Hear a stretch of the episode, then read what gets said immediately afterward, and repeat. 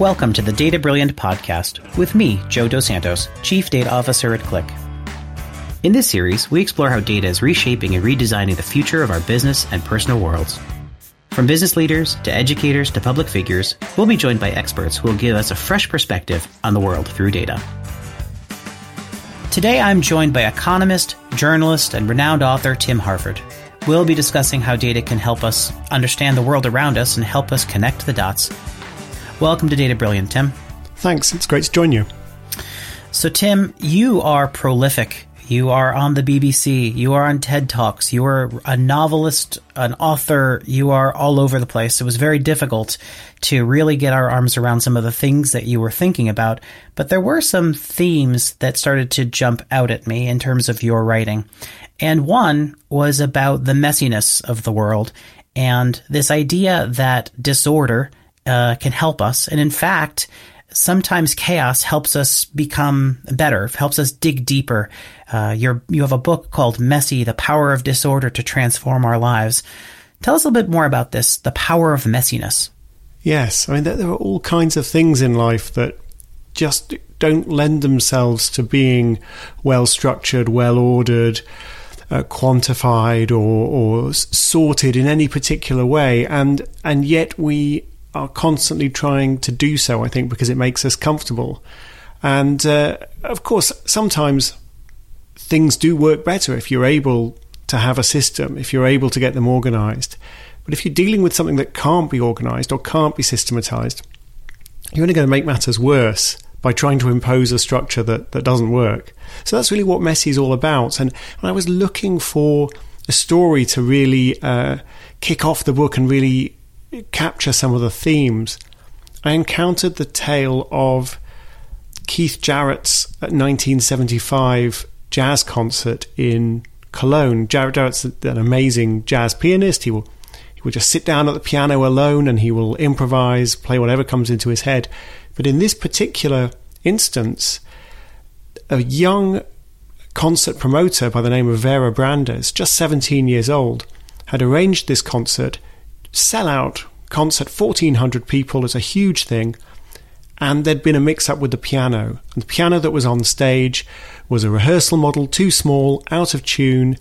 Uh, keys were sticking, really tinny sound, far too small to really uh, fill the hall of the, the Cologne uh, Opera House.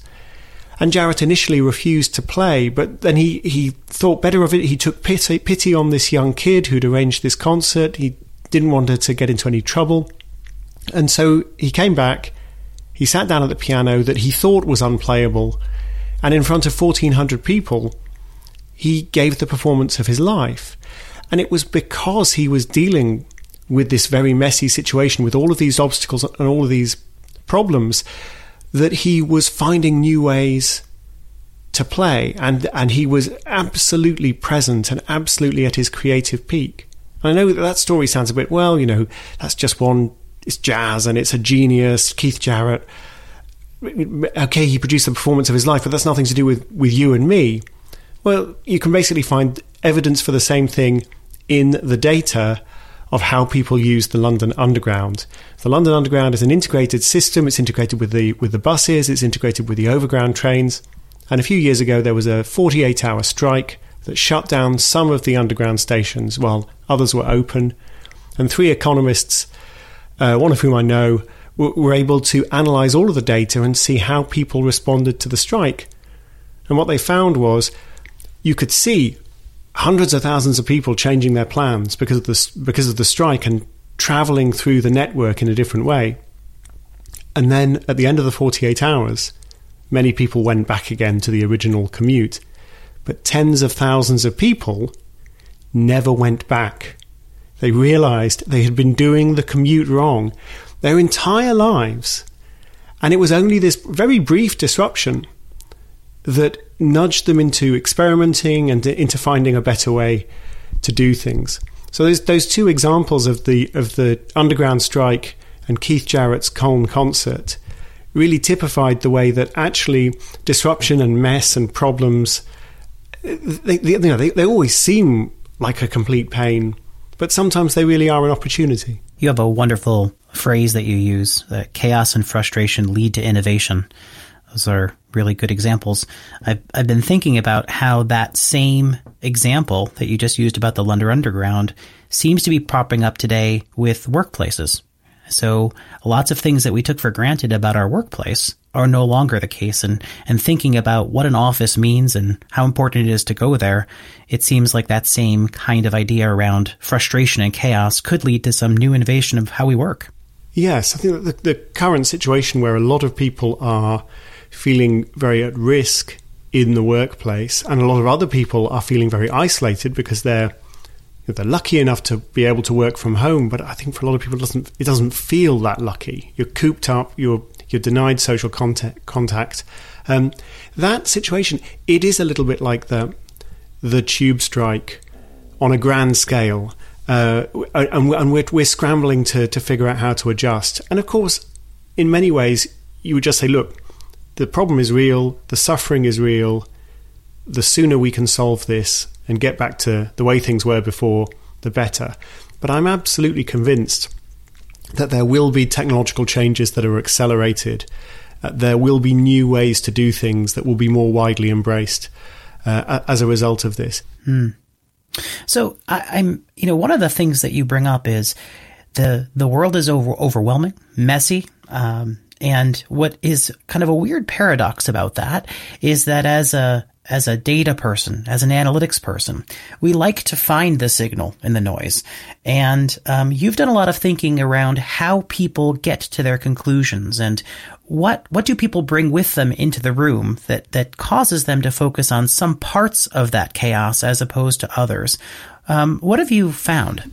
Before I answer that question, I should say I think as a data scientist, we, any, or anyone working with numbers, anyone working with statistics, we have to be very conscious of the way that we are imposing order and structure on on a messy world. Mm. The, the, the very fact of of moving from analog measurements that we live in an analog world to digital discrete measurements there, there is always a, a, loss of information and there's a distortion that happens there when we're, we're trying to cram vague or ambiguous categories into into something very precise. So something really simple like um, I don't know how many nurses work in America, and then you start going, well, how, well, what's a nurse? Do, do, do midwives count as nurses? What about community health visitors? two half-time nurses is that one nurse or is that two nurses? And the answer is well, it it depends what question you want answering because it could be either. Uh, so I think it's always worth bearing in mind. I mean, I'm a I'm a geek. I love numbers. I love data. I love statistics. But it's, it's worth always bearing in mind the potential distortions and the potential losses as we move from this very rich, complex, messy, hard to define, ambiguous world into the more discrete and tidy categories that we need in order to be able to uh, to process information numerically. Um, so sorry, that just want to make a link between my thinking about messiness and my thinking about statistics. But to come back to your question, which is uh, about um, people's preconceptions and how they influence the, the the conclusions that they reach. What I have found is that again and again, you see people reaching the conclusion that they want to reach. Uh, being led by their emotions, being led by wishful thinking, uh, being led sometimes by political reasoning, it can be overwhelmingly powerful. And one of the examples that's really stuck with me, because it's actually not about data at all, uh, it, it, just goes to show that, because I think the lesson applies to data, is uh, situations where you see some of the world's leading art experts being led astray by forgers.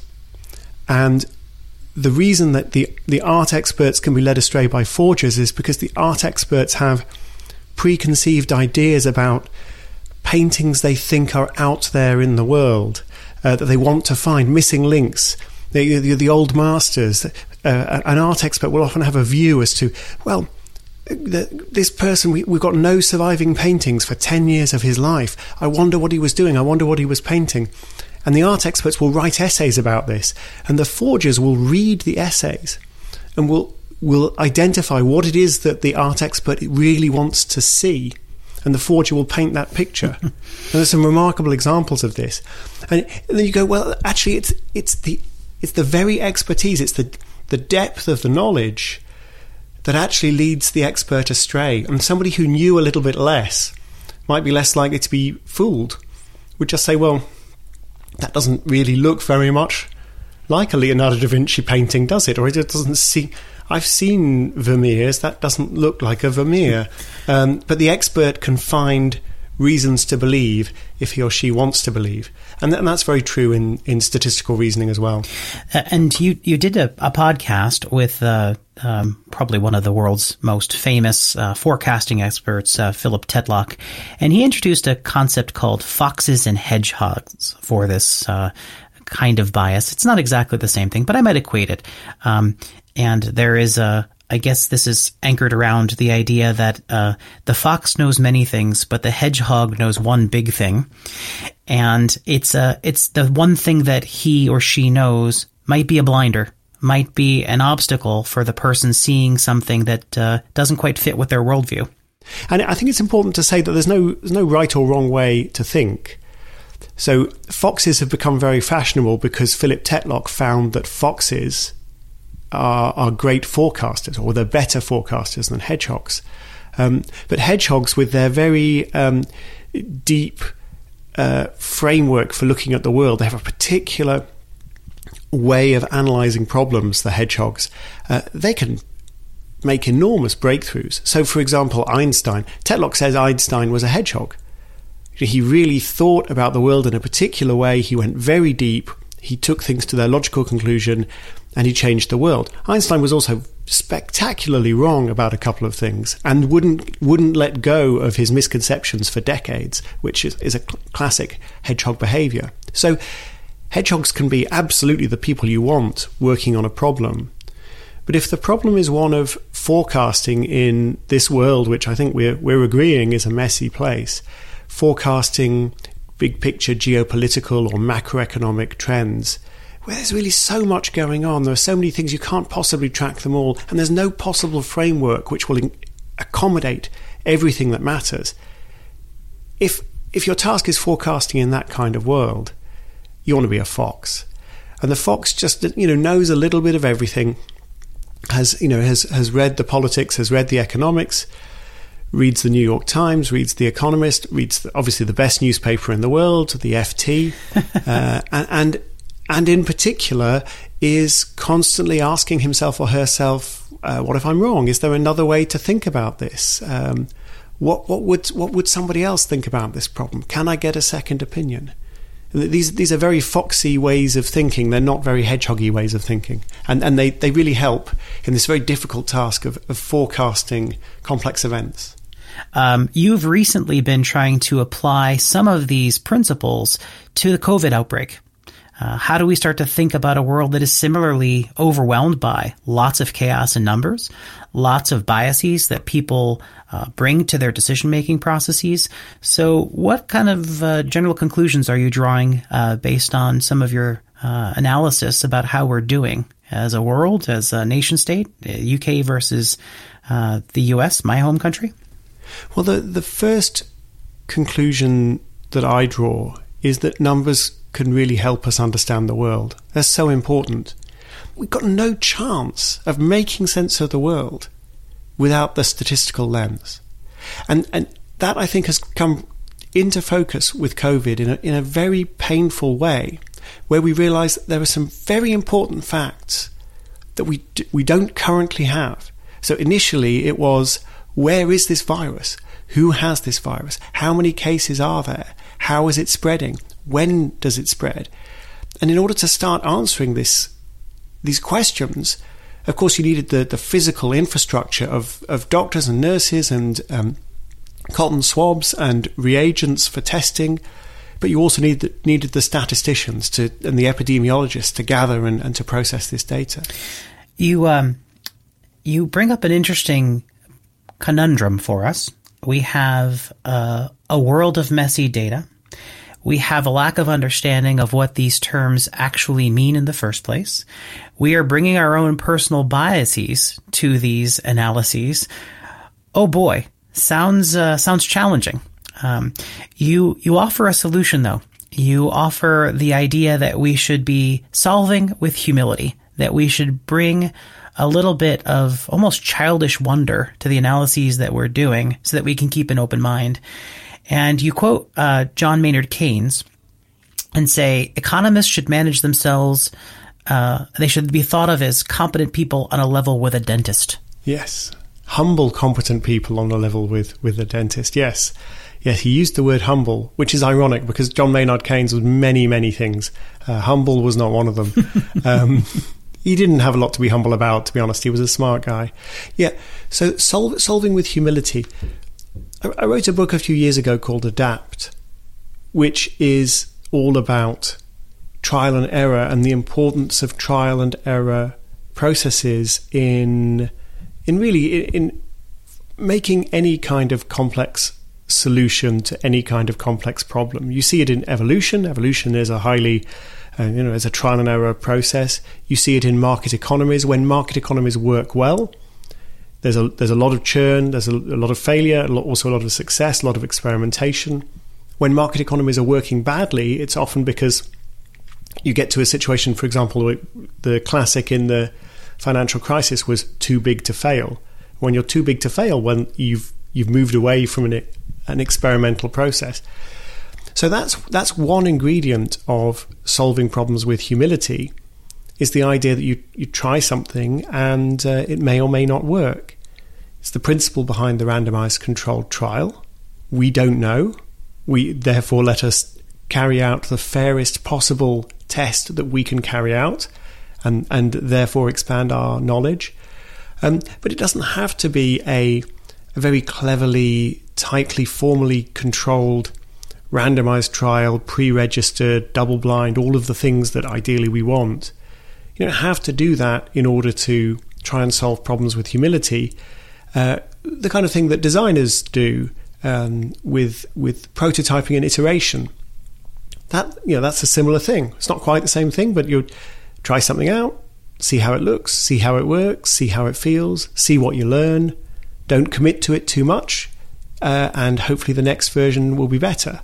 It's the same principle that any writer uh, adopts when he or she is thinking that, well, the first draft isn't going to be very good, but I'll, I'll, put my thoughts down and I'll come back to it and I'll edit it later. And when I when I'm talking like this, that seems really common sense. I mean, who could disagree with that? Mm-hmm. But actually, there's, there's a lot of pressure on us not to solve problems in this humble way. Uh, in in the political arena, there's pressure to be very quick and very bold in your pronouncements and uh, always claim that you're right. Very limited rewards for acknowledging that you were mistaken about anything. Very limited rewards for gathering data that might prove that you were wrong about something. Uh, better to just double down and say you were right all along. We don't want to think about the prospect of failure. We don't want to think about the fact that we might be wrong. It's painful to contemplate the fact that things might not go well. We would do better if we went in with, with baby steps. Your your comparison to other parts of life is such a good one.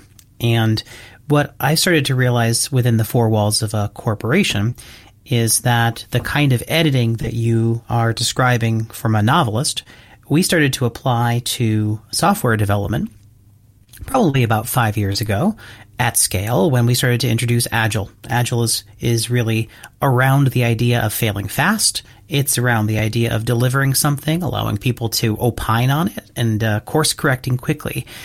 And the new uh, movement at, at, companies, and Qlik is no exception, is data ops, which is the same principle uh, from an analytics perspective. I'd like to show you something. I hate that. Great. I'm glad that I know now as opposed to three weeks from now. Yeah. Uh, so I do think that there's an interesting movement um, to embrace some of the things that you're talking about. How do we start to understand things in bite sized pieces, course correct our understanding, uh, fail fast and fail forward in the same way that we do in other walks of life? Uh, yes. the more information you have, the earlier you have it, the better the project is going to be in the end. Um, but it's it's hard to do, so you don't want to show people stuff that's that's not quite right. And I, I always have this as as a writer, I should be showing my editors much earlier drafts. It just goes against the grain. I want to I want to get it as good as I possibly can before I show it to them. And of course, very often there's some substantial structural issue or some problem. I'm going to have to get rid of a lot of my hard work. And if only I'd had the courage to show them the half done job, I, I would have I would have done better. I would have got the feedback when I when I really needed it. But it, it's just tough to do. So you have a book that'll be coming out in 2020. I, I have. Um, British listeners to this podcast m- may want to know that I have a book called "The Next 50 Things That Made the Modern Economy" coming out. But I think for for American listeners, um, the, the the next big project is is a book called "The Data Detective."